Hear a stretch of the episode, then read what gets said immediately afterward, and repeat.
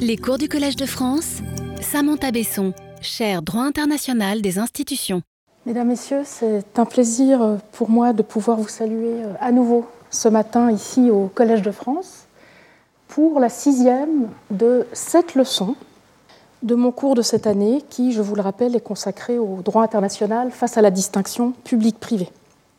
Ce matin, comme vous le voyez à l'écran, le thème sera l'Union européenne, les enjeux d'une hybridité publique-privée programmée. Un titre fort, je l'espère, un argument aussi fort. Pour rappel, le programme euh, du cours de cette année, vous voyez que nous sommes au sixième et avant-dernier cours ou leçon de ce cours.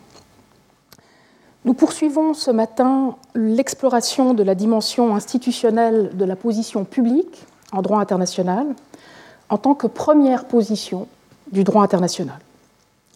Il s'agit d'approfondir encore notre quête du droit international des publics, c'est-à-dire pour mémoire le droit international des différents peuples du monde, peuples que leurs États instituent en tant que publics et qui sont ensuite réinstitués par d'autres institutions publiques internationales.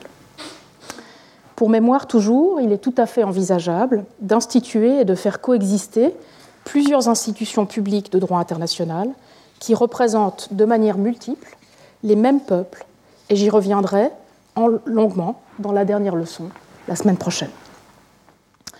Nous avons commencé par interpréter le droit international public de l'État lors de la troisième leçon, de manière à identifier les droits et obligations de l'État qui protègent contre ou du moins limitent sa privatisation en droit international, avant de passer dans la quatrième et la cinquième leçon aux autres institutions du droit international public, dont les organisations internationales, et à leur nécessaire antériorité, si elles doivent pouvoir être considérées comme des institutions publiques, à l'identification et à la protection des biens et intérêts publics internationaux par ce droit. Ces trois dernières leçons auront permis de critiquer l'approche majoritaire du droit international de l'État et des institutions internationales, c'est-à-dire d'une part l'approche fonctionnaliste, qui réduit le statut juridique international de l'État et des organisations internationales à des fonctions, fonctions qui rendent les institutions chargées de ces fonctions interchangeables, qu'elles soient publiques et privées. Et d'autre part, elles nous auront permis de critiquer l'approche instrumentale des institutions internationales, dont les organisations internationales, qui met ces dernières au service d'intérêts ou de biens publics internationaux prédéterminés par référence à une économie des biens privés. Ce matin, dans la deuxième et la dernière de deux leçons consacrées aux organisations internationales, nous allons nous pencher sur une organisation internationale en particulier, l'Union européenne ou UE. C'est quelque chose que vous verrez parfois à l'écran, tout le monde est familier avec cet acronyme, mais il vaut mieux le, préciser. L'intérêt de l'Union européenne pour notre projet dans ce cours est double. Et je prendrai maintenant ces deux dimensions, ces deux intérêts de s'arrêter sur l'Union européenne à tour de rôle. Premièrement, les origines européennes de la distinction public-privé. Comme je vous l'avais expliqué lors de la première leçon déjà, la distinction public-privé trouve son origine chez Ulpien, et donc en droit romain, avant de disparaître progressivement et définitivement au Ve siècle, puis de réapparaître avec l'État souverain moderne dans l'Europe du XVe siècle. C'est d'ailleurs aussi en Europe que s'est développé dès le XVIIe siècle le Ius Gentium, rebaptisé au XIXe siècle, vous vous en souvenez, droit international public, par référence à quoi? Eh bien par référence au droit public européen, le Ius Publicum Europeum. Ce droit international public européen du XIXe siècle s'est ensuite universalisé à tous les peuples, devenus tous les États du monde. Et c'est ce même droit, nous l'avons vu, qui garantit aujourd'hui la distinction publique-privée de manière universelle, tout en la perturbant aussi, bien sûr. Au vu des origines européennes de la distinction publique-privée et de sa garantie de droit international public, que je viens de vous rappeler, il est tout à fait intéressant, me semble-t-il, de terminer notre voyage là où nous l'avions commencé, c'est-à-dire en Europe, mais cette fois-ci dans l'Europe contemporaine de l'Union européenne et de ses 27 États membres. Il s'agit de vérifier, alors que nous approchons probablement de la fin de ce que j'ai expliqué être le troisième cycle de vie de la distinction publique-privée depuis la Rome antique, il s'agit de vérifier ce que cette distinction publique-privée est devenue au sein des ordres juridiques qui l'ont fait naître. Ces mêmes ordres juridiques européens qui ont pourtant peu à peu contribué à l'éroder, notamment en hybridisant le public et le privé, voire en renversant la priorité du public sur le privé. Deuxième intérêt, deuxième raison de nous pencher sur l'Union européenne ce matin, l'Union européenne est une organisation internationale d'après-guerre, d'après 1945, plus précisément 1957, pour la communauté économique européenne devenue Union européenne en 1991. Mais c'est une organisation internationale tout à fait particulière. Et non seulement parce qu'elle est régionale, bien sûr, mais pour d'autres raisons. En effet, contrairement aux autres organisations internationales, qui sont pour la plupart très peu juridiques, y compris très peu judiciarisées, comme nous l'avons vu la semaine dernière, puisque leurs tribunaux n'ont généralement pas une compétence obligatoire de juger, et n'ont en fait d'ailleurs que rarement juridiction sur l'organisation internationale elle-même. Hein. Les Nations Unies, par exemple, n'ont pas un tribunal capable de juger les Nations Unies. Eh bien, contrairement aux autres organisations internationales, qui sont pour la plupart très peu juridiques, et contrairement aux autres organisations internationales qui sont majoritairement apolitisées, l'Union européenne est une organisation fondée sur le droit et une organisation en apparence du moins très politisée, où la politique joue un rôle très important. Alors que nous avons vu que la semaine dernière, dans les autres organisations internationales, le politique est plutôt repoussé, voire euh, nié. D'une part, en effet, l'Union européenne a été d'emblée organisée par les juristes et le respect du droit de l'Union européenne, par l'organisation et par ses États membres, est assurée par un tribunal à compétence obligatoire, la Cour de justice de l'Union européenne. Nous allons beaucoup parler ce matin, parce qu'elle est cruciale dans euh, cet ordre juridique. D'autre part, l'Union européenne, c'est une organisation dotée d'un Parlement, élu au suffrage universel, le Parlement européen, et une organisation qui a aussi pour sujet des individus, qu'on appelle les citoyens de l'Union, j'y reviendrai plus tard, des individus qui sont en outre les titulaires égaux de droits fondamentaux de l'Union européenne. En fait, l'Union européenne est aussi l'une des rares organisations internationales dont le droit s'applique davantage à elle-même qu'à ses États membres, et qui a fait de ses propres États membres ses agents ou organes d'exécution ou de mise en œuvre. Et surtout, c'est l'une des rares organisations internationales à avoir pour sujet direct de droit non seulement des États, mais aussi des personnes privées, dont les relations à l'Union européenne aux États membres et entre elles sont donc soumises aux droits de l'Union européenne, c'est-à-dire nos relations privées en France, par exemple. Tout porterait à croire dès lors que l'Union européenne soit particulièrement à même d'être instituée comme une institution publique, de réinstituer ses États en tant qu'États membres, et donc de respecter le principe de l'institution de droit, ou État de droit appliqué aux institutions, que j'ai présenté dans la dernière leçon. Tout permettrait de supposer en outre que l'Union européenne soit particulièrement à même d'organiser les relations horizontales entre les personnes privées qu'elle soumet à son droit. Et pourtant, comme nous le verrons, il n'en est rien. Au vu de cette spécificité juridique et politique de l'Union européenne, il est dès lors tout à fait intéressant, et c'est la deuxième raison de m'arrêter sur l'Union européenne, de terminer notre périple en examinant de plus près une organisation internationale qui aurait toutes les caractéristiques juridiques et politiques pour permettre à la distinction publique-privée de se réaliser dans son ordre juridique et de contribuer ainsi, plus généralement, au développement du droit international public de l'organisation internationale, mais qui, en dépit de réformes juridiques et institutionnelles successives, n'y est pas encore parvenue. La raison pour cela est très simple. Et c'est l'objet du cours de ce matin. Elle tient, et ce sera mon argument, à l'hybridité publique-privée programmée du droit de l'Union européenne. Une hybridité qui, à dessein, s'attaque à la distinction et à la relation publique-privée du droit interne de ses États membres, tout en la maintenant en place. Cette hybridité publique-privée étant elle-même au fondement juridique, voire au fondement constitutionnel de l'Union européenne dès sa création, par référence à l'idée ordolibérale de constitution de marché, cette hybridité a résisté aux nombreuses réformes juridiques et institutionnelles de l'organisation. Nombre de ces réformes visaient pourtant, sans nécessairement ni le comprendre ni le dire, à régler les problèmes de légitimité qui découlent de l'hybridité publique-privée. C'est d'ailleurs ce qui a fait dire à certains de mes collègues, dont Neil Walker, que certaines de ces réformes n'auront été que pro forma.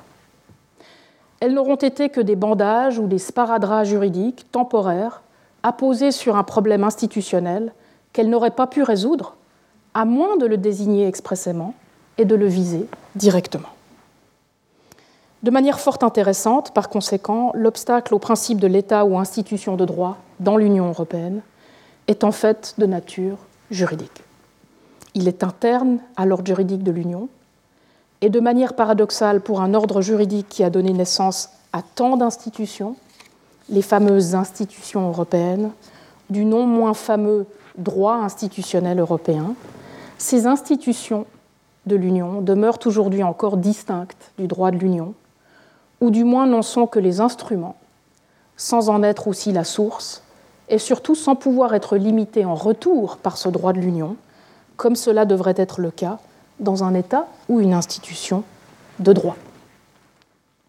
Ce qui rend la question d'autant plus sensible, nous le verrons, c'est que l'Union européenne se targue pourtant de respecter le principe de l'État de droit. Elle reconnaît ce principe de l'État de droit comme l'une des valeurs fondamentales de l'Union en son article 2, l'article 2 du traité sur l'Union européenne. Et la jurisprudence de la Cour de justice de l'Union a interprété cette valeur fondamentale de manière à s'appliquer tant à l'Union européenne elle-même qu'aux États membres, et nous en reparlerons tout à l'heure. À mains égards, dès lors, l'hybridité publique-privée du droit de l'Union est symptomatique du mal contemporain des organisations internationales et plus généralement de ce droit international désinstitué dont nous sommes désormais les héritiers et que j'ai critiqué à plusieurs reprises dans ma leçon inaugurale puis dans le cours de cette année mais ce n'est toutefois pas faute de droit, en l'occurrence, mais précisément du fait de ce droit. Bien sûr, la question de l'hybridité publique-privée n'est pas nouvelle en droit de l'Union.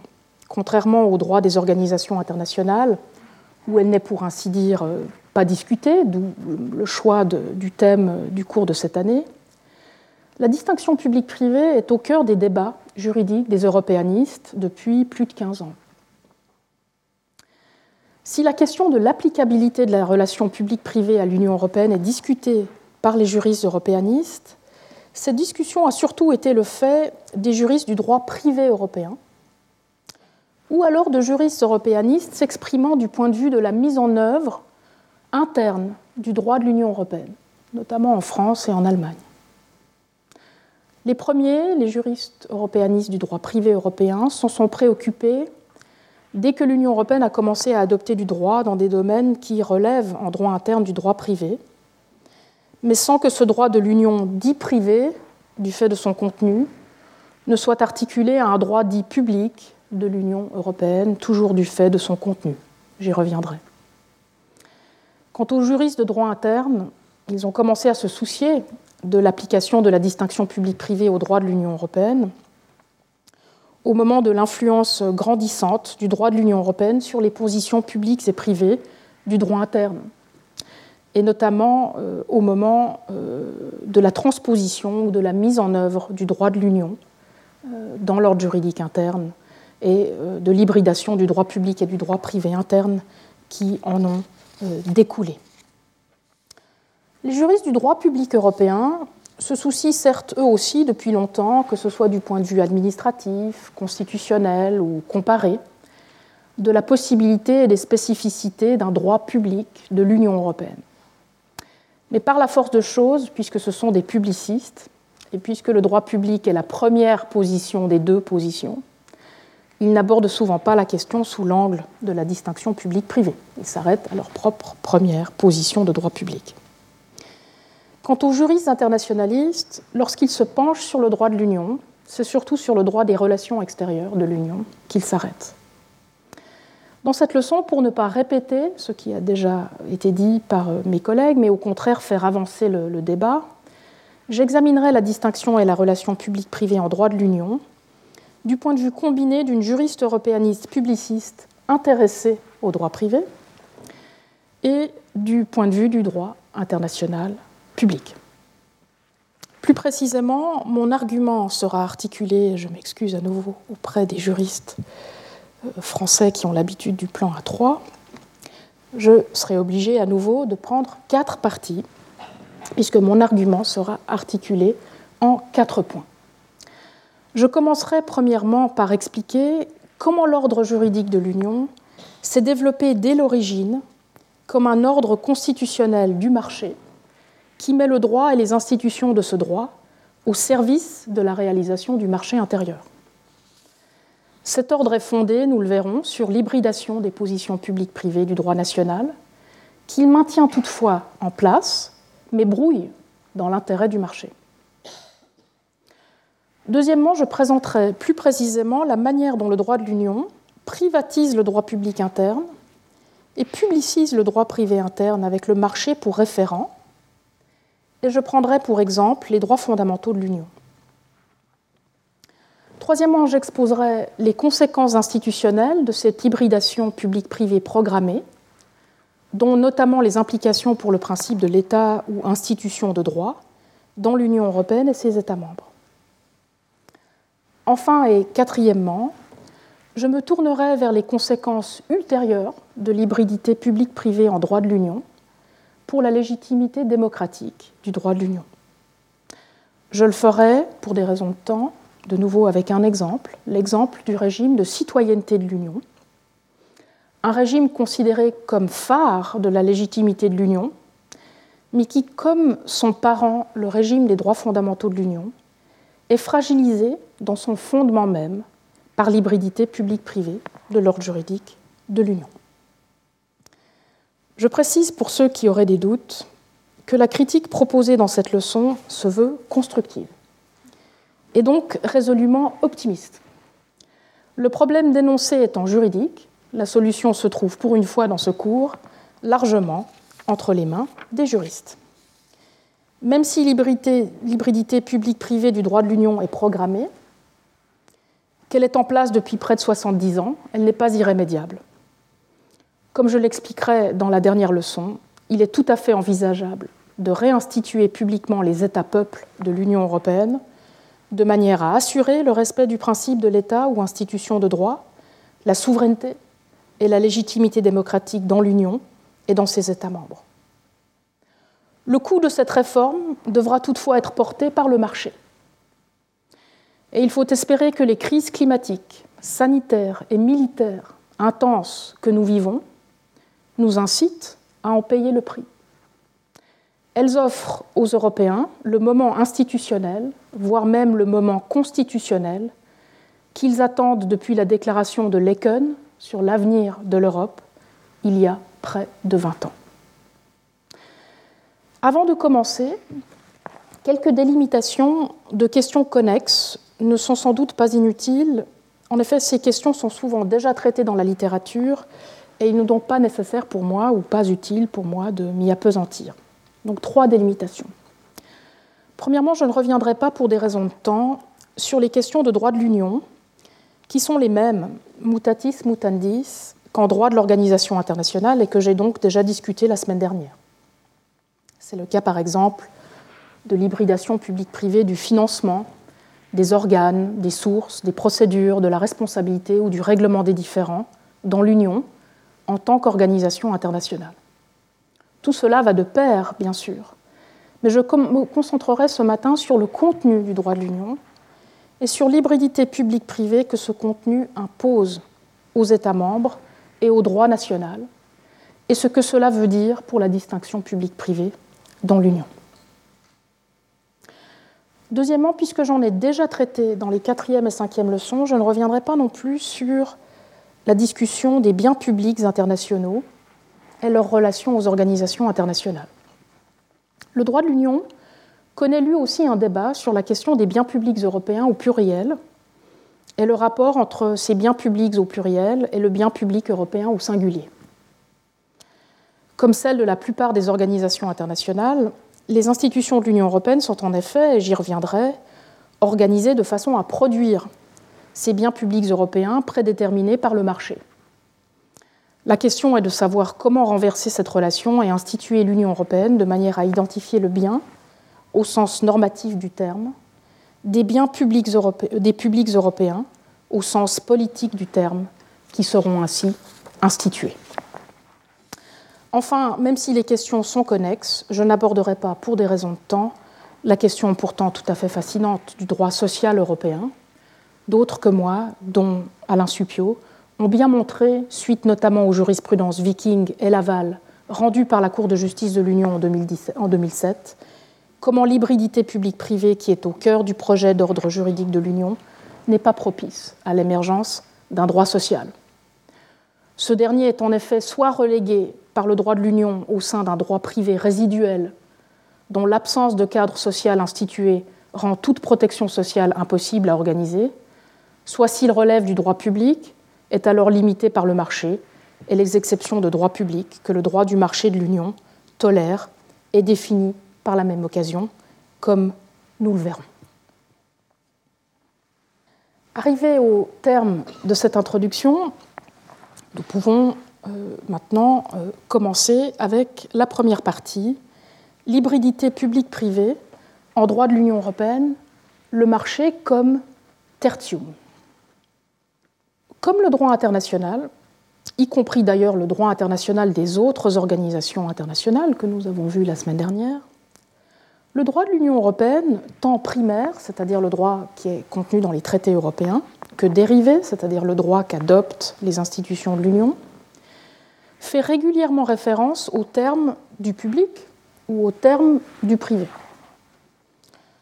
C'est le cas notamment des traités fondateurs de l'Union, que sont le traité sur l'Union européenne et le traité sur le fonctionnement de l'Union européenne.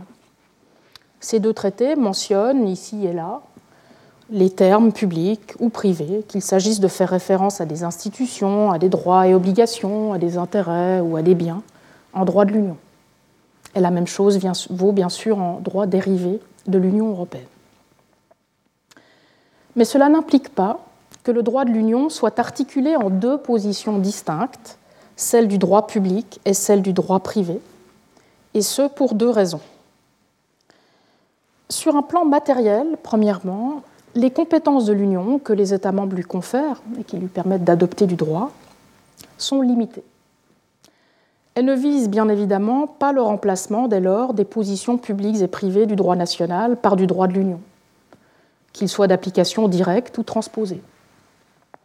Dans tous les cas, les différences d'interprétation au sujet de la distinction et relations publiques-privées, de ce qui est couvert par chaque position, puis de leur articulation sont très importantes entre les États membres de l'Union.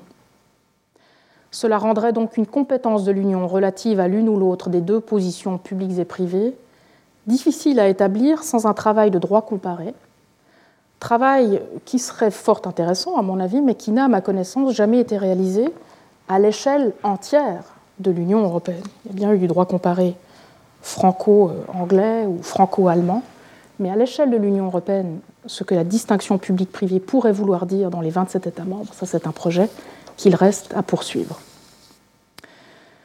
Dans les faits, les compétences de l'Union portent souvent et à dessein sur des questions économiques qui relèveraient en droit interne tant du droit public que du droit privé, comme la concurrence par exemple, dont nous reparlerons, ou le travail. Et cela se confirme d'ailleurs dans le contrôle judiciaire qu'exerce la Cour de justice de l'Union. Il est général et permet à la Cour de justice de l'Union d'officier tantôt comme une Cour constitutionnelle depuis 2010, tantôt comme un tribunal commercial, voire souvent aux deux titres dans les mêmes affaires. Deuxièmement, et sur un plan institutionnel cette fois-ci, le droit de l'Union relatif à ces différentes thématiques ne vise pas à réinstituer les publics des États membres, puis à justifier et limiter leur pouvoir sous la forme d'un statut juridique européen de droit public. Il ne vise pas non plus, une fois cette position publique instituée, à y articuler une position privée à même d'encadrer et de protéger juridiquement l'autonomie privée dans les relations entre personnes de droit privé. Ne comprenant ni droit public ni droit privé en tant que tel, d'une part, et encore moins du droit public et du droit privé articulés l'un à l'autre par la priorité du premier sur le second, d'autre part, il faut conclure que le droit de l'Union ne connaît pas la distinction et relations publiques-privées telle que je l'ai présentée dans ma première leçon. Cela est vrai, du moins, au sein de son propre ordre juridique et institutionnel. Pour le reste, en effet, et comme le droit international, le droit de l'Union garantit les termes publics et privés de la distinction issue des traditions juridiques de ses États membres. Nous l'avons vu, ces termes se trouvent partout dans le droit de l'Union. Donc, le droit de l'Union garantit ces termes, mais c'est sans les articuler, comme nous l'avons vu, voire même pour jouer de cette distinction, comme nous allons le voir. Au vu de ce qui vient d'être dit, il faut signaler toutefois que la terminologie utilisée par les juristes européanistes, dont je fais partie, est parfois trompeuse à cet égard. Et vous l'aurez déjà remarqué en m'écoutant ce matin. La terminologie des juristes européanistes, en effet, semble indiquer qu'il y ait déjà en droit de l'Union du droit public et du droit privé. S'il y a des juristes européanistes qui font du droit public européen ou du droit privé européen, c'est qu'il y a peut-être du droit public européen, du droit privé européen. Il est vrai que durant longtemps, l'on évoquait plutôt le droit institutionnel de l'Union pour l'opposer au droit matériel de l'Union, sans référence ni à la dimension publique du droit de l'Union, ni à sa dimension privée. Aujourd'hui, toutefois, et suite à la densification du droit de l'Union au fil du temps et à sa spécialisation, l'on parle plus volontiers, c'est vrai, entre juristes européanistes, de droit constitutionnel ou de droit administratif européen, d'une part, et de droit privé européen, d'autre part. Le terme droit public européen, d'une part, est utilisé pour désigner, par exemple, la partie des traités européens relatifs aux institutions euh, de l'Union et à leurs procédures, ou encore à la charte des droits fondamentaux de l'Union. En fait, la Cour de justice de l'Union, vous verrez que c'est un acteur fondamental ce matin, la Cour de justice de l'Union fait référence depuis 91, vous avez euh, l'extrait ici euh, à l'écran, depuis 91 fait référence au traité européen comme à la charte constitutionnelle d'une communauté de droit. Donc le terme constitutionnel ici est bien présent dans euh, la jurisprudence de la Cour de justice de l'Union. Mais comme nous sommes bien placés pour le savoir en France, l'échec du traité établissant une constitution pour l'Europe de 2003 a ralenti ses ardeurs constitutionnelles. Et le traité de Lisbonne, qui en a repris l'essentiel, qui a repris l'essentiel du contenu du traité établissant une constitution pour l'Europe une fois que ce traité avait été abandonné, le traité de Lisbonne a épuré le traité établissant une constitution pour l'Europe de la terminologie constitutionnelle et étatisante. Et vous avez ici l'extrait du mandat de la conférence intergouvernementale de 2007 qui a été mise en place pour reprendre les lambeaux du traité établissant une constitution pour l'Europe et en faire le traité euh, de Lisbonne. Et le mandat, vous le voyez, est très clair. Le traité UE et le traité sur le fonctionnement de l'UE n'auront pas de caractère constitutionnel. donc il fallait épurer tous les termes étatisant et constitutionnel, comme le terme loi, par exemple, ou ministre.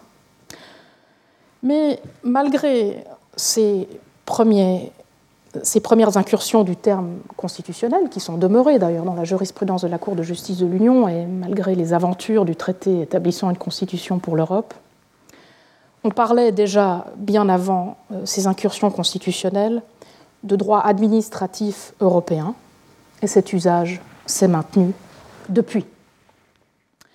Quant au droit privé européen, d'autre part, le terme est utilisé par la doctrine, donc par la littérature, afin de désigner notamment le droit dérivé qui est adopté par l'Union européenne en se fondant sur sa compétence relative au marché intérieur et notamment toutes les directives européennes relatives à la protection des consommateurs, à la responsabilité civile, à la concurrence déloyale ou à des marchés spécifiques comme le marché de l'énergie, les finances ou les télécoms.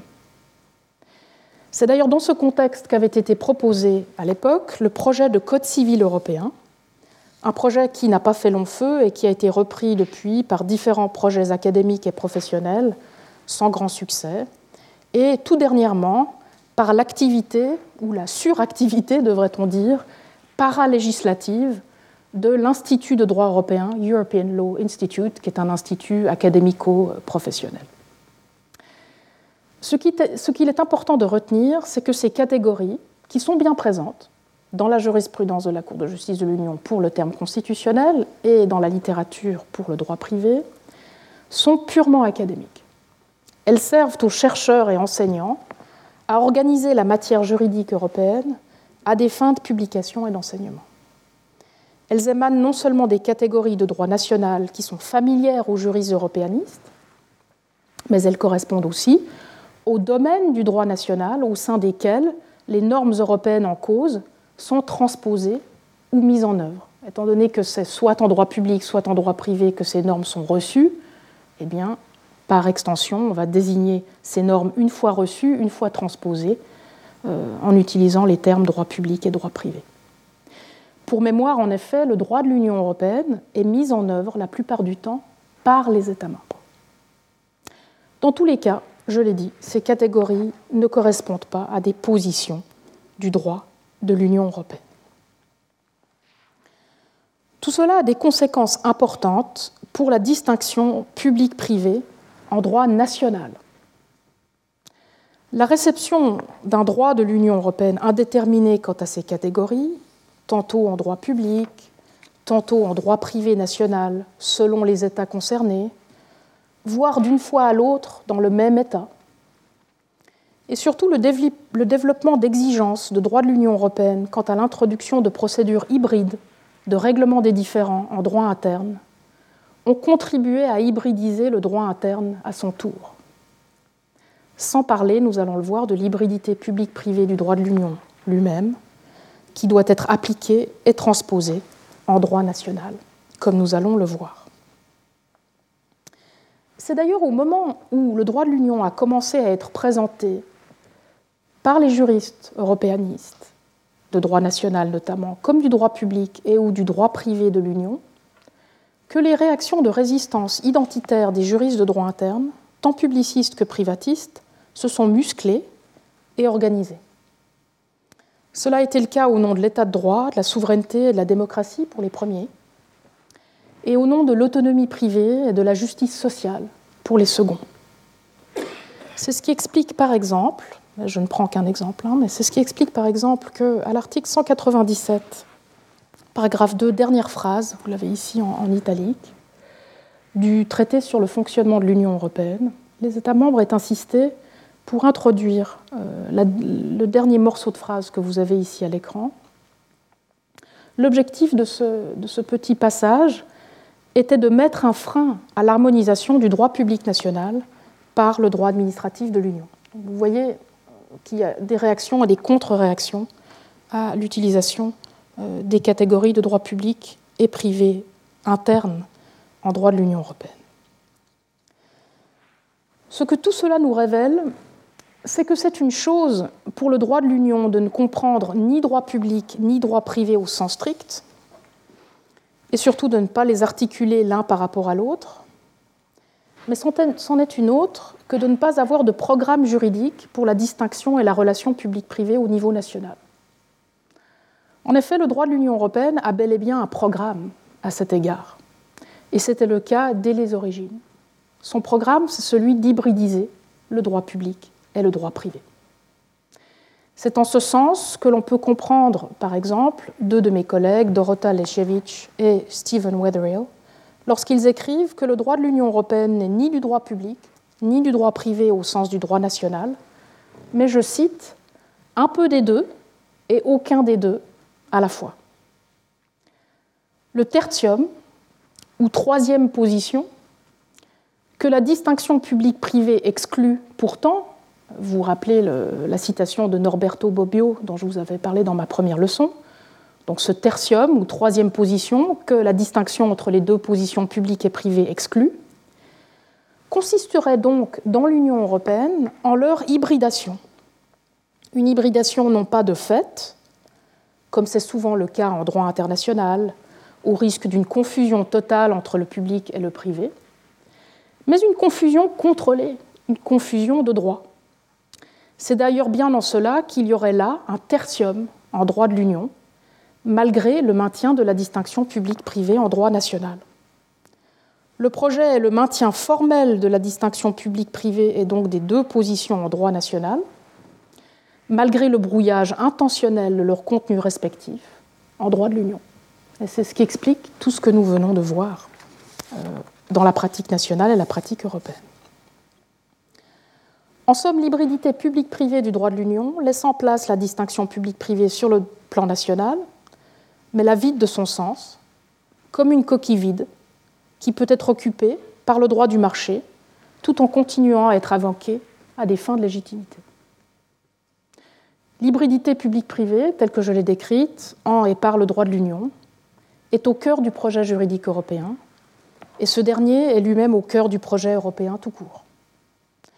Comme l'ont bien montré certains historiens de l'Union européenne français, comme Guillaume Sacriste ou Antoine Vaucher, cette hybridité correspond à l'approche ordo-libérale des juristes des premières années du projet d'intégration européenne. Ces juristes qui ont conçu et organisé le marché commun, devenu ensuite marché intérieur. En bref, cette approche ordo-libérale rend le droit indispensable à l'organisation européenne du marché et de son ordre. D'où l'idée d'ailleurs que j'ai déjà évoquée de constitution du marché mais elle dispense parallèlement cet ordre du marché de toute institution publique et du droit public, comme d'ailleurs, et c'est une conséquence, du droit privé. Il s'agit d'un ordre du marché où le référent est le marché, et non pas un État ou une autre institution, et où le droit est mis à son service. Dans cet ordre du marché, le marché n'est pas lui-même institué, et comme le droit de l'Union européenne, les institutions de l'Union sont au service du marché. Le marché intérieur européen n'est ni public ni privé, en d'autres termes, et les pouvoirs du droit public et privé nationaux sont l'un comme l'autre soumis au marché. Aux rapports orthogonaux, verticaux et horizontaux de la distinction et relations publiques-privées avec lesquels j'avais commencé l'année et qui figurent sur la fiche du cours, succèdent donc en et par le droit de l'Union des rapports purement horizontaux. Ces rapports horizontaux ne sont pas des rapports de droit privé pour autant. C'est de là que vient le trouble. Comme je l'ai expliqué dans ma première leçon, le droit privé ne saurait aller sans droit public dans la distinction et relations publiques-privées. Un droit privé sans droit public ne serait en effet autre chose que pur calcul et n'aurait au fond rien de juridique. C'est pour cela que même si le droit de l'Union peut être décrit comme un droit du marché, et que le marché relève en droit national du droit privé, il ne peut y avoir de droit privé de l'Union sans un droit public de l'Union. C'est d'ailleurs bien ce qui ressort de la critique du soi-disant droit privé européen par mes collègues privatistes européanistes, qui le décrivent comme Hugh Collins, comme n'étant guère plus qu'un technolo, un technolo dont les limites sont très difficiles à établir en l'absence d'un droit public européen. Tout cela explique Ensuite, l'approche fonctionnelle, et non pas institutionnelle et juridique, des positions publiques et privées de droit national lorsqu'elles sont saisies par le droit de l'Union et lorsqu'elles sont ensuite réinterprétées par la Cour de justice de l'Union.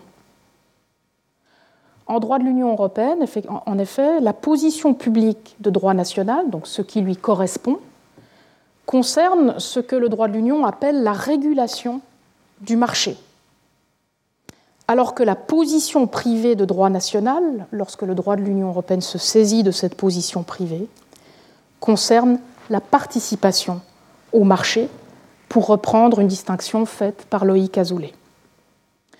Si une personne ou une institution de droit public national participe au marché, elle sera soumise aux droits et obligations des participants au marché en droit de l'Union. En revanche, si une personne ou une institution de droit privé national régule ou exerce un pouvoir sur le marché, eh elle sera soumise aux droits et obligations de droit de l'Union en tant que régulateur du marché. Cela m'amène à la deuxième partie de la leçon, la privatisation du droit public national et la publicisation du droit privé national, le marché comme référent. Cette approche fonctionnelle, soit par la régulation, soit par la participation au marché, dont le seul référent est le marché et son bon fonctionnement, mène directement à la privatisation du droit public interne et à la publicisation du droit privé interne lorsque le droit de l'Union trouve à s'appliquer. Je prendrai ces deux mouvements à tour de rôle en tant qu'ils résultent du droit de la concurrence européen et du droit du marché intérieur de l'Union, et de toutes les politiques juridiques de non-discrimination qui soutiennent ces deux domaines centraux de l'intégration européenne. Premièrement donc, la privatisation du droit public par le droit du marché de l'Union européenne. Le droit et l'institution de l'État sont privatisés par le droit du marché de l'Union européenne, et ce, que l'État agisse comme une personne privée ou non, du point de vue du droit national. Dans les deux cas de figure, en effet, c'est le marché de l'Union qui fait office de référent et qui détermine les droits et obligations de l'État, soit en tant que participant, soit en tant que régulateur du marché intérieur de l'Union. Je prendrai ces deux fonctions dans le marché l'une après l'autre. D'une part, l'État comme participant au marché. En tant que l'État est susceptible d'entraver la libre circulation sur le marché européen, l'État est en soi traité comme une personne privée. Il a les mêmes droits, mais surtout les mêmes obligations que les personnes privées et tous les autres participants euh, du marché. La justification pour cette manière d'aborder l'État en droit de l'Union européenne est à trouver dans le principe de libre concurrence et le respect des quatre libertés fondamentales du marché qui assurent son bon fonctionnement, pour mémoire la liberté de circulation des personnes, des services, des marchandises et des capitaux. L'État ne doit pas pouvoir intervenir comme une personne privée sur le marché et échapper ainsi à la limitation, par exemple, des aides d'État en droit de l'Union. Mais à l'inverse, il ne doit pas pouvoir déléguer ses tâches publiques à des personnes privées qui en deviendraient des organes par délégation et les exempter ainsi des règles de la concurrence. D'autre part, l'État comme régulateur du marché même lorsque l'État ne participe pas au marché comme un concurrent. C'est pourtant à nouveau le bon fonctionnement de ce marché intérieur qui détermine ses droits et obligations de droit de l'Union, en tant que l'État régulateur du marché est lui aussi susceptible d'entraver ce marché. C'est au marché intérieur qu'il revient de définir les fonctions publiques de l'État. C'est le marché intérieur qui déterminera ce qu'est un service public, ce qu'est un intérêt public, ce qu'est un bien public, dans la mesure où le service public, l'intérêt public ou le bien public sont des exceptions qui permettent à l'État d'échapper à ses obligations de concurrent sur ce même marché. Étant donné qu'il s'agit d'exceptions à l'interdiction de l'entrave à la libre circulation sur ce marché, ces exceptions doivent être interprétées strictement par qui? Par la Cour de justice de l'Union européenne. Comme ces exceptions ne doivent pas violer le principe de non-discrimination du droit de l'Union, qui est l'un des principes absolument fondamentaux de l'ordre juridique européen, et être suffisamment commune aux États membres dès lors, un nivellement par le bas s'opère, comme très souvent en droit de l'Union européenne. Deuxièmement, et à l'inverse cette fois, la publicisation du droit privé par le droit du marché de l'Union européenne. Les personnes et institutions de droit privé national voient elles aussi certains de leurs droits et obligations, non pas privatisés cette fois-ci, mais publicisés par l'application du droit de l'Union. Et ce, même lorsqu'elles n'agissent pas comme organes de leur État membre ou par délégation de tâches publiques. C'est l'une des conséquences du principe d'un autre grand principe du droit de l'Union européenne qu'on appelle le principe de l'effet direct du droit de l'Union européenne, qui est un principe que la Cour de justice de l'Union a établi dès les premières années de sa jurisprudence et qui permet de considérer que les personnes privées tirent non seulement des droits, mais aussi des obligations directement du droit de l'Union européenne. Et le, grand arrêt qui a permis à la Cour de justice de l'Union d'établir ce principe d'effet direct des droits et des obligations pour les individus en droit de l'Union, c'est l'arrêt Van Gend and Loos que vous avez ici à l'écran.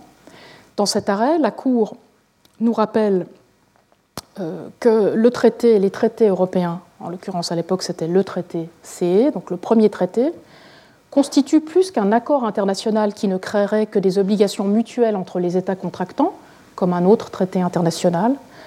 C'est bien au contraire un accord dont les sujets, c'est la dernière phrase, sont non seulement les États membres, mais également leurs ressortissants. Cette application de l'effet direct au droit de l'Union et donc la publicisation des droits et obligations des personnes privées, c'est d'abord fait euh, sur la base de droits des personnes privées tirés du droit primaire, donc tirés des droits de l'Union européenne, alors même qu'il s'agit, en principe, je l'ai dit, formellement de traités internationaux entre États. C'est ainsi, euh, par exemple, que les droits euh, correspondant aux quatre libertés fondamentales du droit primaire s'appliquent directement aux personnes privées.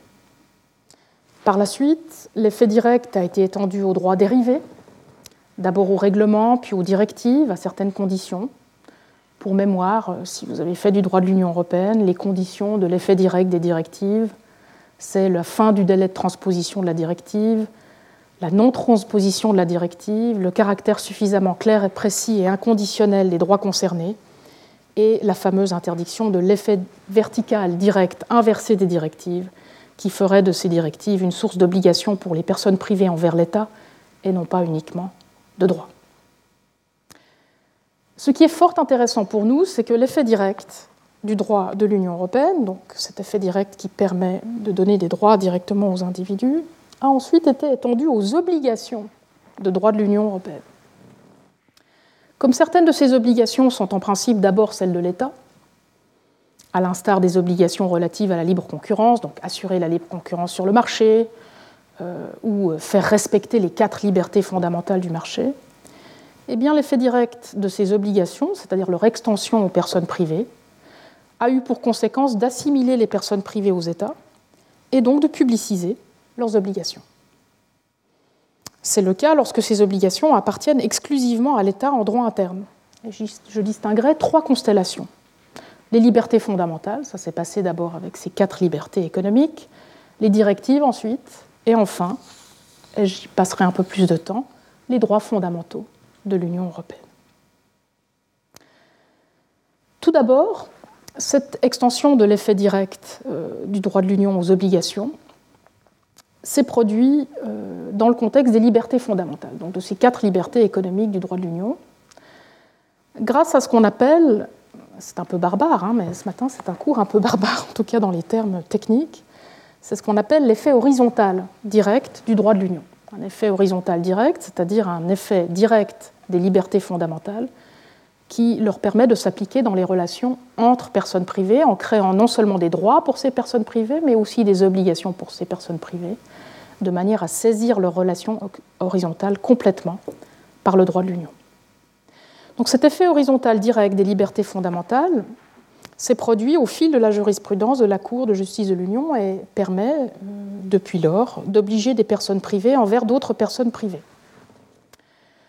C'est le cas des obligations relatives aux libertés fondamentales du droit primaire, donc celles qu'on trouve dans le traité, comme la libre circulation des travailleurs ou des services, mais aussi du principe de non-discrimination du droit primaire, qui s'applique dans les relations horizontales, et désormais aussi de certains principes généraux de l'Union européenne.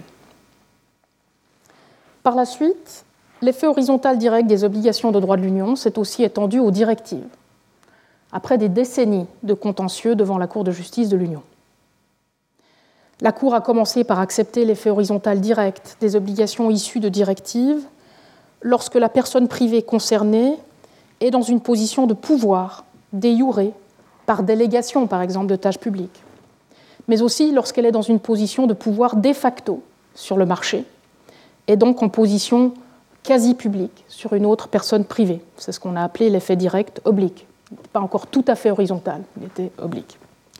La Cour a ensuite considéré que les obligations de non-discrimination contenues dans les directives, parce qu'elles étaient elles-mêmes fondées sur le principe général de non-discrimination, qui est lui-même, je vous le rappelle, d'effet horizontal direct, étaient-elles aussi d'effet horizontal direct, euh, de manière à, permettre aux obligations de non-discrimination contenues dans les directives d'avoir d'emblée un effet horizontal direct. Étant donné qu'il y a finalement peu d'obligations du droit du marché de l'Union qui ne sont pas aussi des obligations de non-discrimination, cette jurisprudence est depuis lors extrêmement contestée dans certains États membres. Mais elle s'applique. Enfin, l'effet horizontal direct des obligations du droit de l'Union européenne a aussi, a aussi été étendu aux obligations correspondant aux droits fondamentaux de l'Union. Je vais m'arrêter sur ce troisième exemple de manière un peu plus longue, euh, parce que la, publicisation des obligations dans le domaine des droits fondamentaux de l'Union euh, est euh, particulièrement symptomatique de l'objet de notre cours. Cette extension des obligations de l'État aux personnes privées correspond à ce qu'on appelle dans la tradition constitutionnelle de certains États membres l'effet horizontal direct des droits fondamentaux, dans la mesure où l'extension directe des obligations aux personnes privées rend les droits fondamentaux applicables non plus seulement aux relations verticales entre un titulaire de droits de l'homme, une personne individuelle, et l'État, donc dans cette relation verticale, mais rend les droits fondamentaux applicables aux relations horizontales entre personnes privées, qui en deviennent non plus seulement les titulaires, mais aussi les débiteurs. Dans la plupart des traditions nationales des États membres de l'Union européenne, cette application horizontale des droits fondamentaux est considérée comme contraire à la justification de ces droits fondamentaux et à ce que j'ai appelé leur dimension institutionnelle, leur caractéristique fondamentale institutionnelle. Cette justification, en effet, des droits fondamentaux se trouve, je l'ai dit dans ma troisième leçon, dans l'institution publique d'un peuple en un État et dans les obligations constitutives de ce dernier vis-à-vis de tous les membres égaux de la communauté politique ainsi instituée, avec le statut fondamental égal de chacun de ses membres individuels qui en découle. Dans cette justification des droits fondamentaux, c'est à l'État qu'il revient de protéger les personnes privées contre les violations de leurs droits causées par d'autres personnes privées, membres de la communauté instituée, soit en se voyant attribuer directement ces violations, soit en prenant des mesures raisonnables pour les protéger, par exemple par l'adoption de, de normes de droit privé ou de droit pénal. La question n'est donc pas, et euh, comprenez-moi bien, n'est donc pas de savoir s'il faut protéger les personnes privées contre les atteintes à leurs droits qui se produiraient dans leurs relations privées. Il le faut, bien sûr. Il faut protéger les personnes privées contre les atteintes à leurs droits, même dans leurs relations privées. La question est bien plutôt de se demander à qui cette obligation doit revenir en premier chef.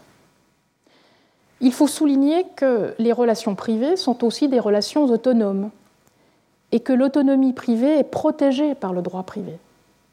L'articulation entre autonomie privée et droits fondamentaux correspond donc à un conflit d'obligations de l'État, des obligations de protéger les droits fondamentaux d'une part et des obligations de protéger l'autonomie privée de l'autre, qu'il revient à l'État d'arbitrer en droit public plutôt que d'en faire une question purement privée.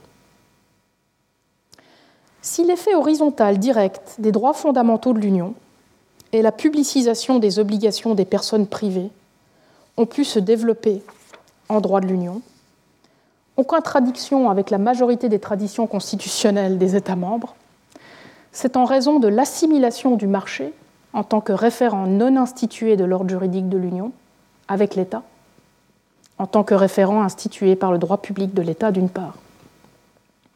Mais il faut aussi mentionner d'autre part l'association qui s'en est suivie entre liberté fondamentale économique, qu'on appelle liberté fondamentale tout court, mais qui sont des libertés du marché, et droits fondamentaux.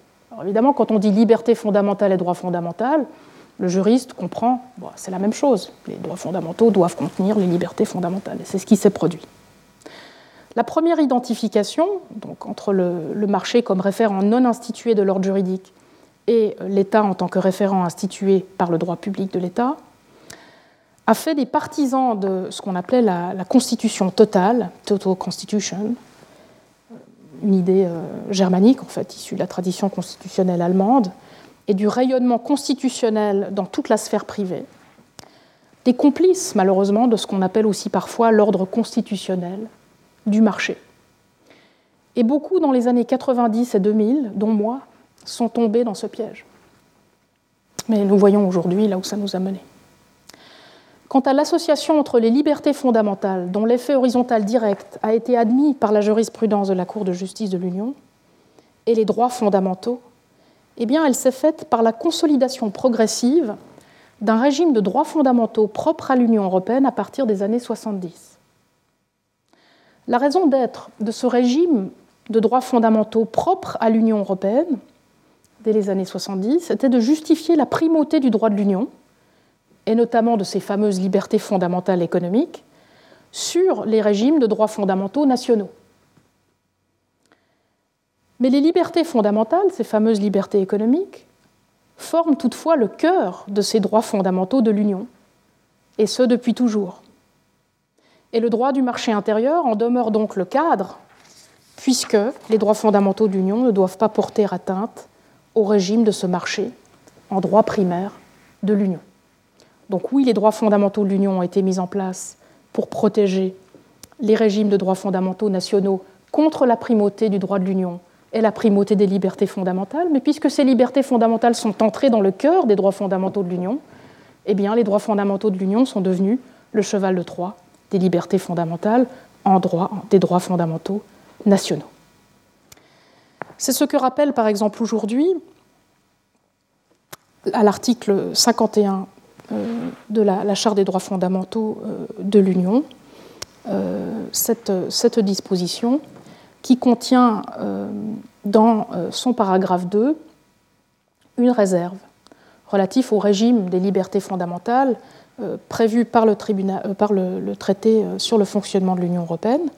Et donc ce que cet article de la Charte des droits fondamentaux réserve, c'est le régime des libertés fondamentales fondamentale économique de l'Union européenne. Donc vous avez une charte des droits fondamentaux qui contient un article qui dit quand ces droits fondamentaux sont des libertés fondamentales, eh bien c'est le régime euh, du, du, traité, le régime des libertés fondamentales économiques qui s'appliqueront à elles. Cette mise sur pied d'égalité entre les libertés fondamentales du marché et les droits fondamentaux a eu des conséquences comme l'ont confirmé les jurisprudences Viking et Laval de 2007, en cas de conflit entre les obligations de l'État relatives à une liberté fondamentale, comme par exemple la liberté de, circuler des travailleurs, et celles qui sont relatives à un droit fondamental. Tout cela explique que l'effet horizontal direct des autres droits fondamentaux protégés par l'Union européenne, notamment ceux qui sont protégés dans la Charte des droits fondamentaux de l'Union de 2000, qui est devenue obligatoire en 2009, n'est pas longtemps résisté à l'effet horizontal direct. Cela s'est fait en plusieurs temps, bien sûr, comme toujours dans la jurisprudence, mais ça s'est fait. D'abord par référence au principe de non-discrimination du droit primaire, ce principe dont je vous ai dit à maintes reprises qu'il est d'effet horizontal direct, comme cela avait été le cas pour l'effet horizontal direct des directives étant donné que la non-discrimination n'est jamais très éloignée d'une violation des droits fondamentaux, il y a presque toujours une application de la non-discrimination dans un cas de violation des droits fondamentaux, et donc il y a presque toujours un effet horizontal direct des droits fondamentaux de l'Union. Puis, prochaine étape de la jurisprudence, cela s'est fait au travers du droit dérivé, spécifiant les obligations horizontales tirées de certains droits fondamentaux beaucoup de droits fondamentaux de l'Union sont spécifiés dans du droit dérivé de l'Union européenne et donc à cette occasion euh, acquièrent un effet horizontal direct. Et enfin, plus généralement, la jurisprudence euh, dans euh, toute récente de Société Max Planck, qui a repris la jurisprudence Bauer et Egenberger, dont vous avez l'extrait ici, a généralisé cet effet horizontal direct pour euh, d'autres droits fondamentaux. En fait, les droits fondamentaux de l'Union ne souffrent pas que de la faiblesse de l'effet horizontal direct, qui est quand même une faiblesse majeure, hein, mais elle souffre d'autres faiblesses structurelles qui, elles aussi, trouvent leur origine dans l'ordre juridique du marché de l'Union européenne. Ces faiblesses sont autant de menaces, sous couvert de légitimation démocratique du droit de l'Union par référence aux droits fondamentaux, pour les régimes de protection des droits fondamentaux des États membres. En effet, les droits fondamentaux de l'Union génèrent des obligations pour les États membres lorsqu'ils agissent en tant qu'agents de l'Union, c'est-à-dire dans le champ d'application du droit de l'Union, qui, vous le savez, est très étendu. Je ne puis ici que mentionner quelques-unes de ces faiblesses structurelles du régime des droits fondamentaux de l'Union pour des raisons de temps. Et j'en mentionnerai euh, trois. Il s'agit tout d'abord du fait qu'en droit de l'Union, dans le droit des droits fondamentaux de l'Union, les entreprises et autres personnes morales de droit privé sont titulaires des mêmes droits fondamentaux que les personnes physiques. Non seulement les droits fondamentaux de l'Union ont un effet horizontal direct, donc on crée des obligations pour les personnes privées, mais les titulaires de ces droits sont des personnes privées individuelles, comme c'est le, cas en droit international des droits de l'homme, mais aussi euh, des personnes morales, dont les entreprises.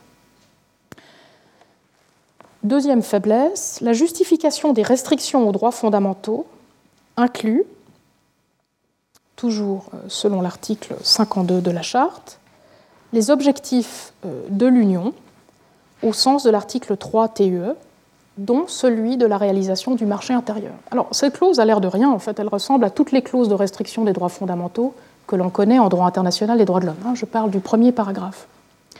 Mais si vous regardez ce que je vous ai mis en italique, on vous dit qu'on peut restreindre, de manière justifiée, les droits fondamentaux de l'Union lorsque l'objectif de la restriction répond effectivement à des objectifs d'intérêt général reconnus par l'Union. En principe, en droit public et en droit international des droits de l'homme, les objectifs qui justifient une restriction de droits fondamentaux sont des objectifs assez limités. Euh, la morale publique, la santé publique, la sécurité publique.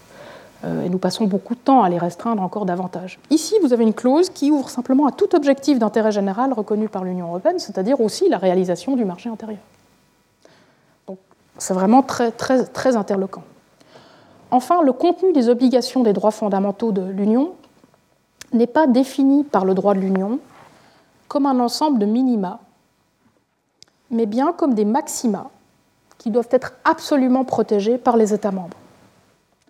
Les États membres ne peuvent donc pas se prévaloir d'une marge d'appréciation et de ce qu'on appelle la subsidiarité en jargon de droit de l'homme, qui euh, sont typiques du droit international des droits de l'homme et qui permettent habituellement aux États de justifier des interprétations différentes de ces droits qui correspondent à leur contexte social et politique propre, pour autant bien sûr que ces interprétations respectent le minima du droit international.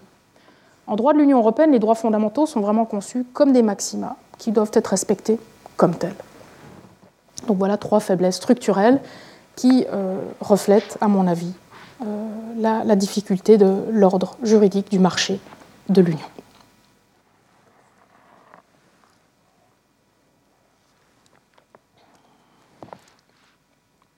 Je passe maintenant à ma troisième partie, le statut euh, juridique de l'Union européenne. Institution ou marché de droit. État de droit, institution de droit ou marché de droit, point d'interrogation. Comme je l'ai expliqué dans la première leçon de mon cours cette année, la distinction publique-privée est indissociable, dans la tradition occidentale du moins, de ce qu'on appelle un statut de l'égalité. Le genre parle de, statut de l'égalité et donc du principe de l'état de droit.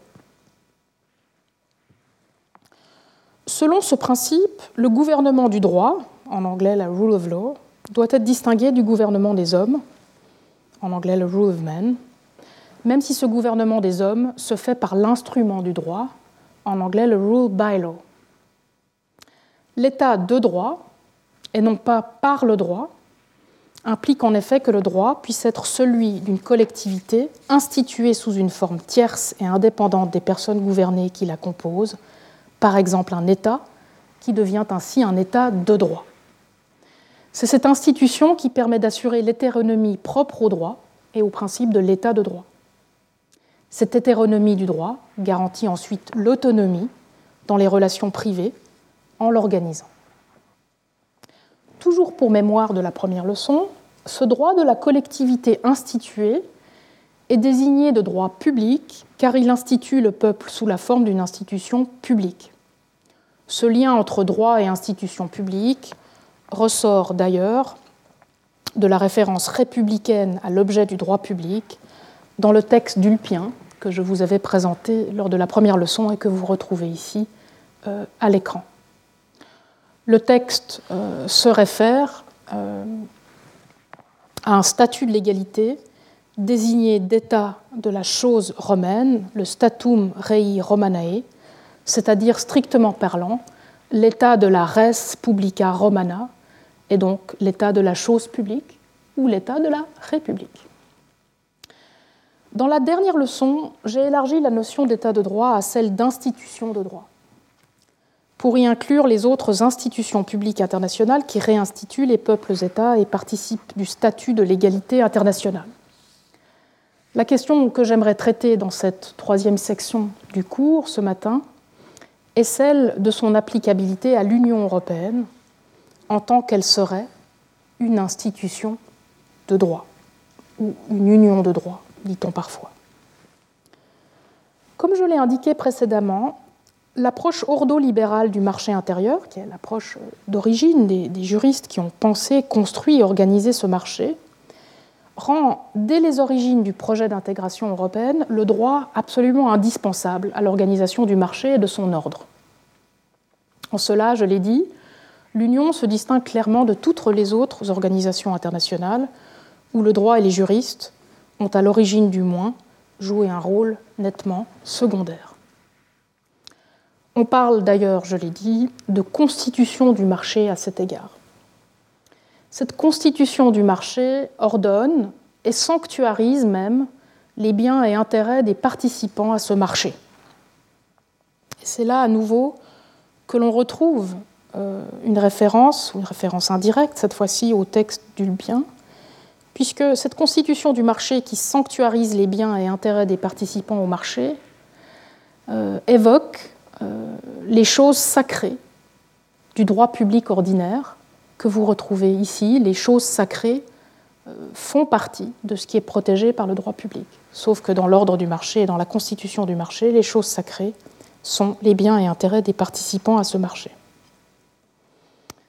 Alors, où trouve-t-on aujourd'hui les traces de cette constitution ordolibérale du marché dans les traités européens? Eh bien, on les trouve euh, à tous les endroits absolument clés euh, des traités. Euh, on appelle d'ailleurs ces différents endroits des traités le droit constitutionnel du marché dans le, jargon habituel. Cela prend par exemple la forme dès les origines de la mention du marché intérieur et des quatre libertés fondamentales dans le préambule du traité sur l'Union européenne, parmi les objectifs de l'Union européenne, puisqu'à l'article 3, paragraphe 3 du traité sur l'Union européenne, vous trouvez la réalisation du marché, et évidemment les compétences de l'Union européenne. Mais vous trouvez aussi au sein du traité sur le fonctionnement de l'Union européenne euh, la réalisation du marché intérieur parmi les premières politiques et actions internes de l'Union. Donc c'est le premier titre du traité sur le fonctionnement de l'Union européenne. Et en complément de cette constitution du marché dans les traités, il faut mentionner deux éléments très importants qui permettent de compléter euh, l'appareil. D'abord, il faut mentionner l'établissement et le fonctionnement du marché intérieur comme ce qu'on appelle une base de compétences fonctionnelles générales de l'Union. Et vous retrouvez ça à l'article 114, euh, paragraphe 1 du traité sur le fonctionnement de l'Union européenne. Ce que vous avez devant vous, c'est une base de compétences fonctionnelles générales. C'est une base de compétences qui permet en tout temps à l'Union européenne, hors du cadre des fonctions, euh, des compétences attribuées ailleurs dans le traité, de réaliser, d'approfondir euh, la réalisation du marché intérieur. Deuxième élément qui complète cet appareil de la Constitution européenne du marché, le marché intérieur est considéré par la Cour de justice de l'Union comme un fondement d'interprétation téléologique du droit de l'Union européenne. À chaque fois que la Cour de justice de l'Union est appelée à interpréter le droit de l'Union, elle va lui donner ce qu'on appelle un effet utile. Et cet effet utile, qui permet de projeter le, but de l'intégration européenne dans l'interprétation, va inclure euh, la réalisation du marché intérieur comme fondement d'interprétation théologique. Cette notion de constitution du marché ou de droit constitutionnel du marché, qui était une notion ordolibérale qui a pris une forme juridique dans le droit constitutionnel du marché, se marie désormais, je l'ai dit, avec une approche plus publiciste du droit constitutionnel de l'Union, sans toutefois pouvoir échapper totalement à ses origines. Et c'est justement parce qu'il y a eu un mariage entre une approche économique de la Constitution européenne et une approche plus publiciste qu'il est difficile euh, de les dissocier. J'en veux pour preuve euh, que très tôt, dès 91, la Cour de justice euh, de l'Union, c'est ce que je vous ai montré tout à l'heure, désignait le traité sur la communauté européenne de charte constitutionnelle en y incluant tout le contenu du traité et bien évidemment le droit du marché intérieur.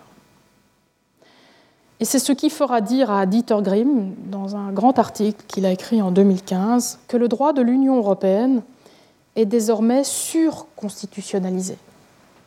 En effet, le droit primaire de l'Union, ces traités, comprend aussi bien les droits fondamentaux et grands principes d'organisation de l'Union que le droit du marché intérieur.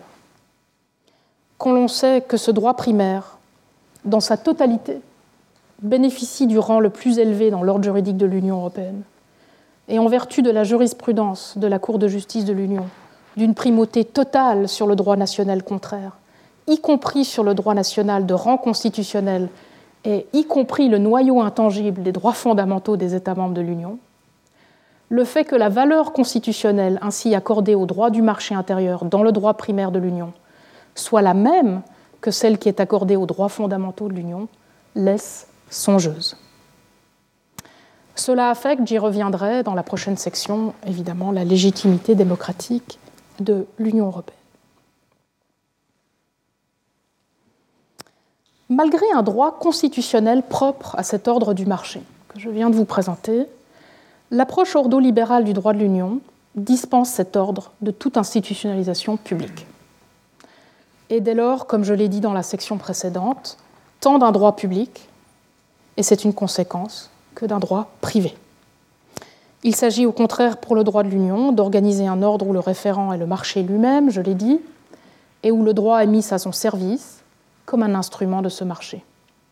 Dans cet ordre, le marché n'est pas institué par le droit, et ce qu'il appelle ces institutions ne sont que de simples acteurs ou agents au service du marché plutôt que des institutions constitutives et limitatives de ce marché.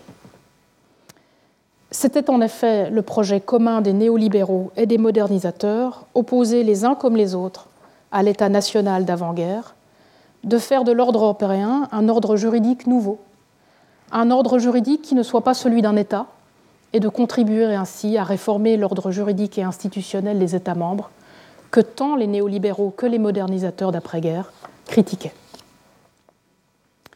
le modèle de la gouvernance économique internationale d'après-guerre reprenait à son compte le fédéralisme de préservation du marché de Friedrich Hayek. Selon ce modèle de gouvernance à niveau multiple, la gouvernance des questions économiques devait être entièrement centralisée sur le plan international, régional comme dans l'Union ou universelle à l'instar de l'Organisation mondiale du commerce, tandis que les questions sociales et politiques relevaient des compétences résiduelles des États membres séparant ainsi l'État national du marché européen et le droit du marché européen d'une institution de ce marché.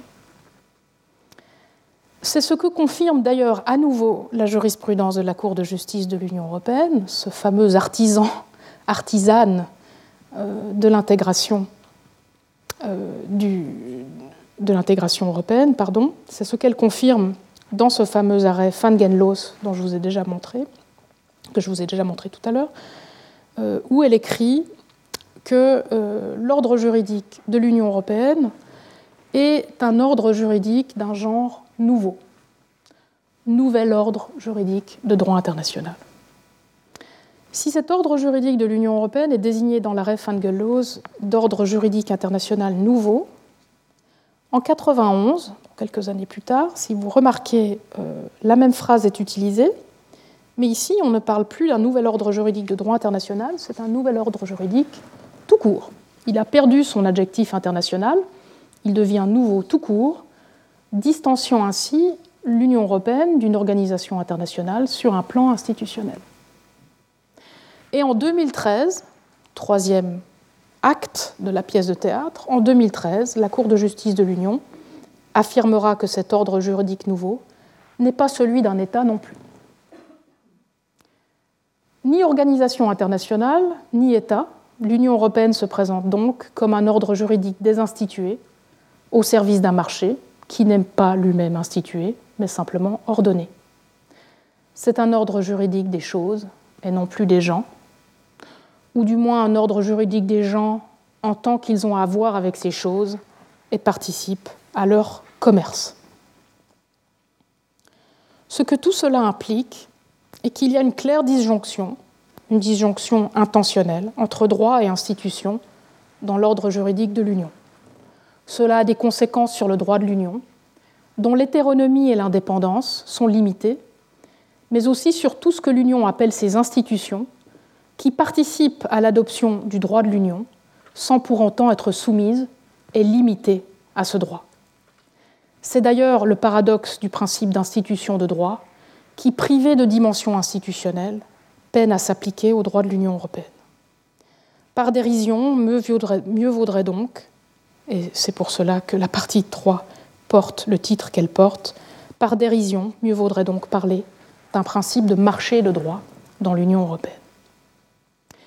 Mais me direz-vous, comment réconcilier cette évaluation avec le fait que l'ordre juridique de l'Union affirme le principe de l'état de droit Il affirme ce principe de l'état de droit dans le préambule du traité sur l'Union européenne et il l'affirme parmi les valeurs fondamentales de l'Union européenne, de l'article 2 du traité sur l'Union européenne.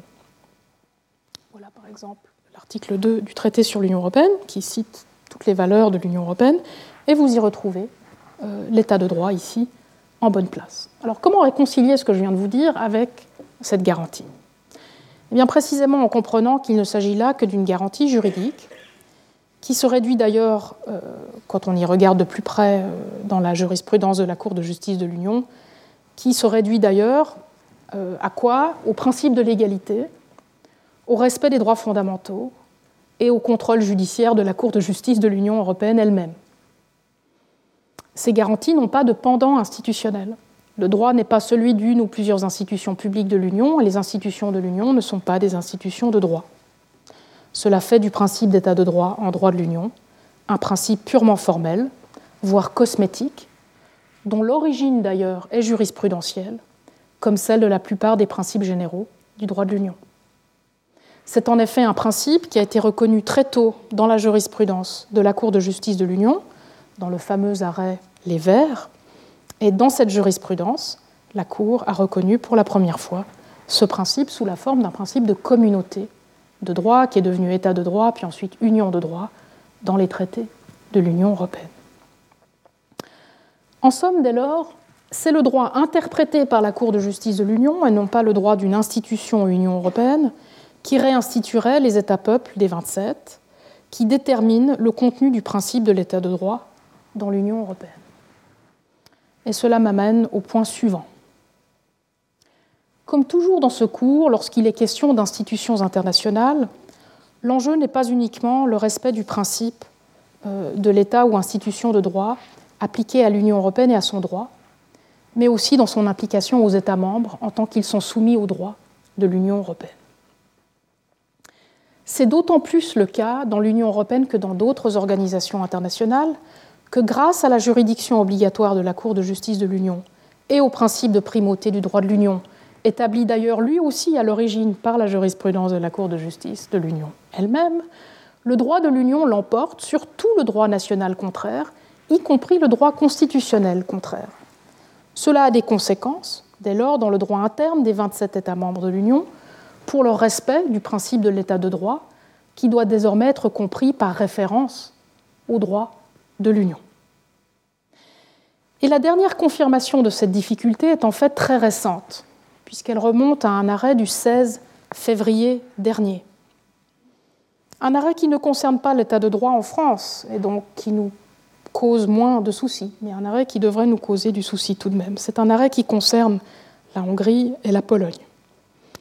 Cet arrêt concerne le principe très controversé d'identité constitutionnelle ou nationale des États garanti à l'article 4 de première phrase du traité sur l'Union européenne. Dans son arrêt, la Cour de justice, je vous le rappelle, a rejeté les recours formés par la Hongrie et la Pologne contre le mécanisme de conditionnalité, un mécanisme qui, pour mémoire, subordonne les bénéfices de financement issus du budget de l'Union au respect par les États membres des principes de l'État de droit. Dans cet arrêt très attendu, et qu'il faut saluer bien sûr sur certains aspects, puisqu'il a permis de sauver le mécanisme en cause, mais l'on peut douter de la manière.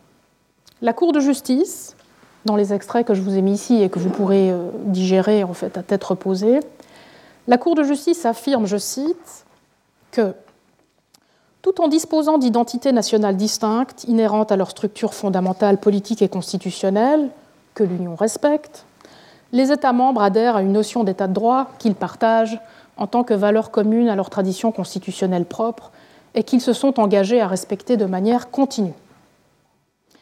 Vient ensuite le passage sensible, quasi circulaire. Les principes de l'état de droit, nous dit la Cour, tels que développés sur le fondement des traités de l'Union dans la jurisprudence de la Cour, sont reconnus et précisés dans l'ordre juridique de l'Union et trouvent leur source dans des valeurs communes reconnues et appliquées également par les États membres dans leurs propres ordres juridiques. Elle aurait dû ajouter, ces principes sont interprétés de manière ultime et définitive par la Cour de justice de l'Union. Voilà pour le statut juridique de l'Union européenne, institution de droit ou marché de droit. J'en viens à mon dernier point euh, ce matin, la légitimité du droit de l'Union, une démocratie pro forma.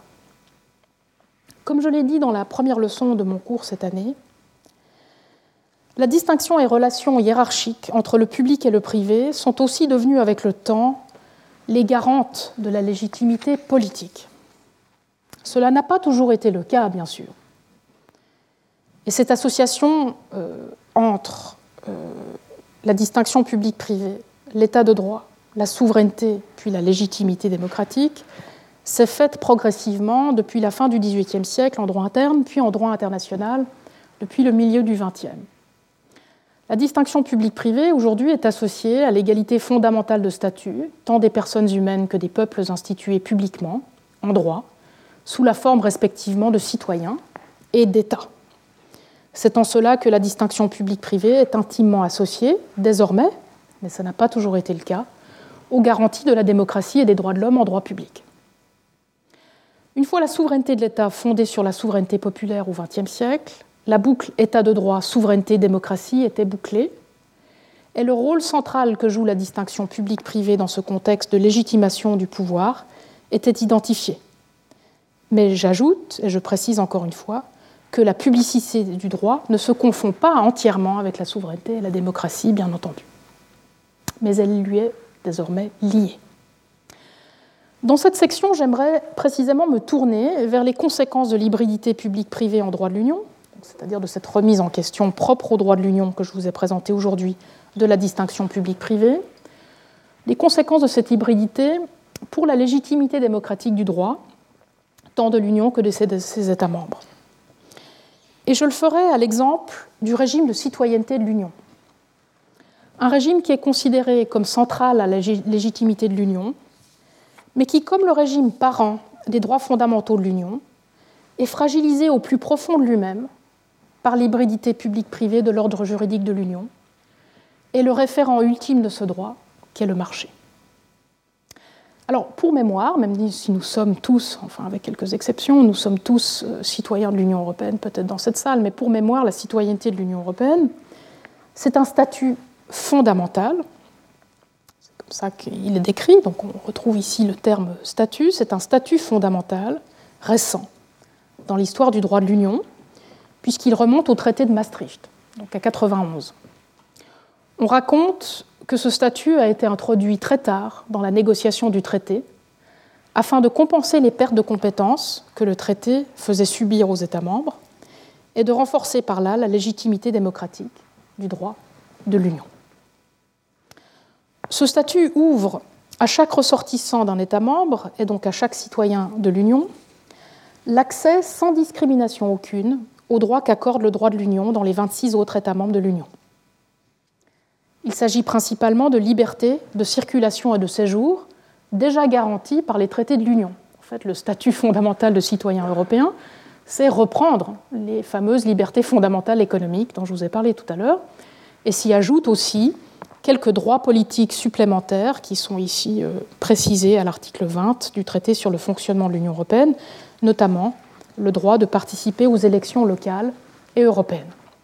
On parle d'ailleurs à cet égard de citoyenneté de marché. Elle est construite sur les droits individuels préexistants en droit de l'Union, c'est-à-dire avant tout les libertés fondamentales économiques.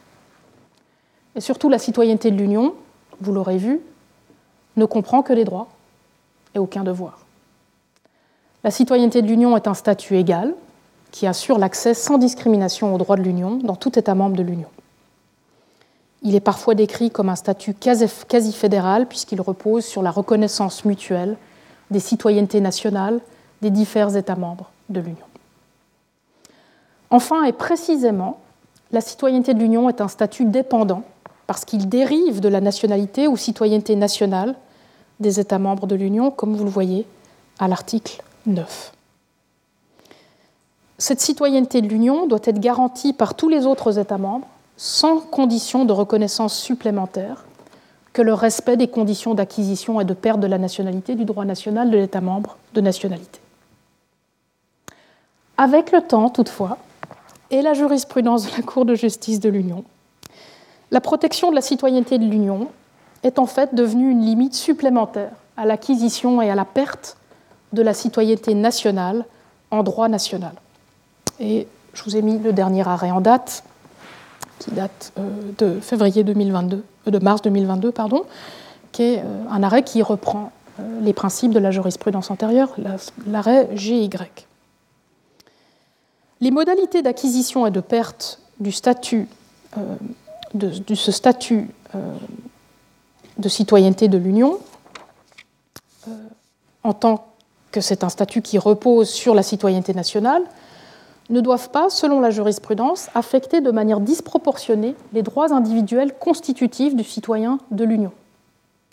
La jurisprudence de la Cour de justice exige notamment que ces modalités d'acquisition et de perte de la citoyenneté nationale respectent le principe de non-discrimination et les droits fondamentaux de chaque citoyen. J'aimerais m'arrêter, et ce sera mon dernier point et mon dernier exemple, sur l'exemple des programmes d'acquisition de la citoyenneté par investissement, c'est-à-dire par paiement, mis en place par certains États membres de l'Union européenne. À mains égards, en effet, ces programmes d'achat de passeports peuvent être reconstruits comme l'un des derniers avatars du délitement des communautés démocratiques des États membres, causé ou du moins accéléré par l'ordre juridique du marché de l'Union. C'est en partie au concept de citoyenneté de marché du droit de l'Union et à la réduction de la citoyenneté à des droits individuels sans dimension collective et sans devoir correspondant que l'on doit l'individualisation progressive du statut de citoyenneté nationale et au bout du compte la marchandisation de ce statut lui-même et l'émergence d'un marché de la citoyenneté de l'Union. Nous sommes passés de la citoyenneté de marché de 91 à un marché de la citoyenneté. En bref, ces programmes d'acquisition de la citoyenneté nationale par investissement existent dans plusieurs États membres. Ils prévoient d'accorder la citoyenneté nationale de ces États et par conséquent la citoyenneté de l'Union qui en découle en échange d'un investissement financier sans lien de rattachement quelconque à leur peuple. La gestion et la vente de ces passeports, puisque c'est bien de cela qu'il s'agit, sont en général délégués à des bureaux privés de conseils internationaux vous voyez que les bureaux de conseil sévissent aussi en matière de passeport. La question est en fait d'une grande actualité dans l'Union européenne puisque les institutions de l'Union semblent enfin avoir réalisé le risque démocratique que font courir certains aspects de la citoyenneté de l'Union européenne au régime de citoyenneté des États membres. Suite à un premier rapport critique du Parlement européen, publié à ce sujet en 2018, la Commission européenne a présenté sa propre évaluation, tout aussi critique, en 2019.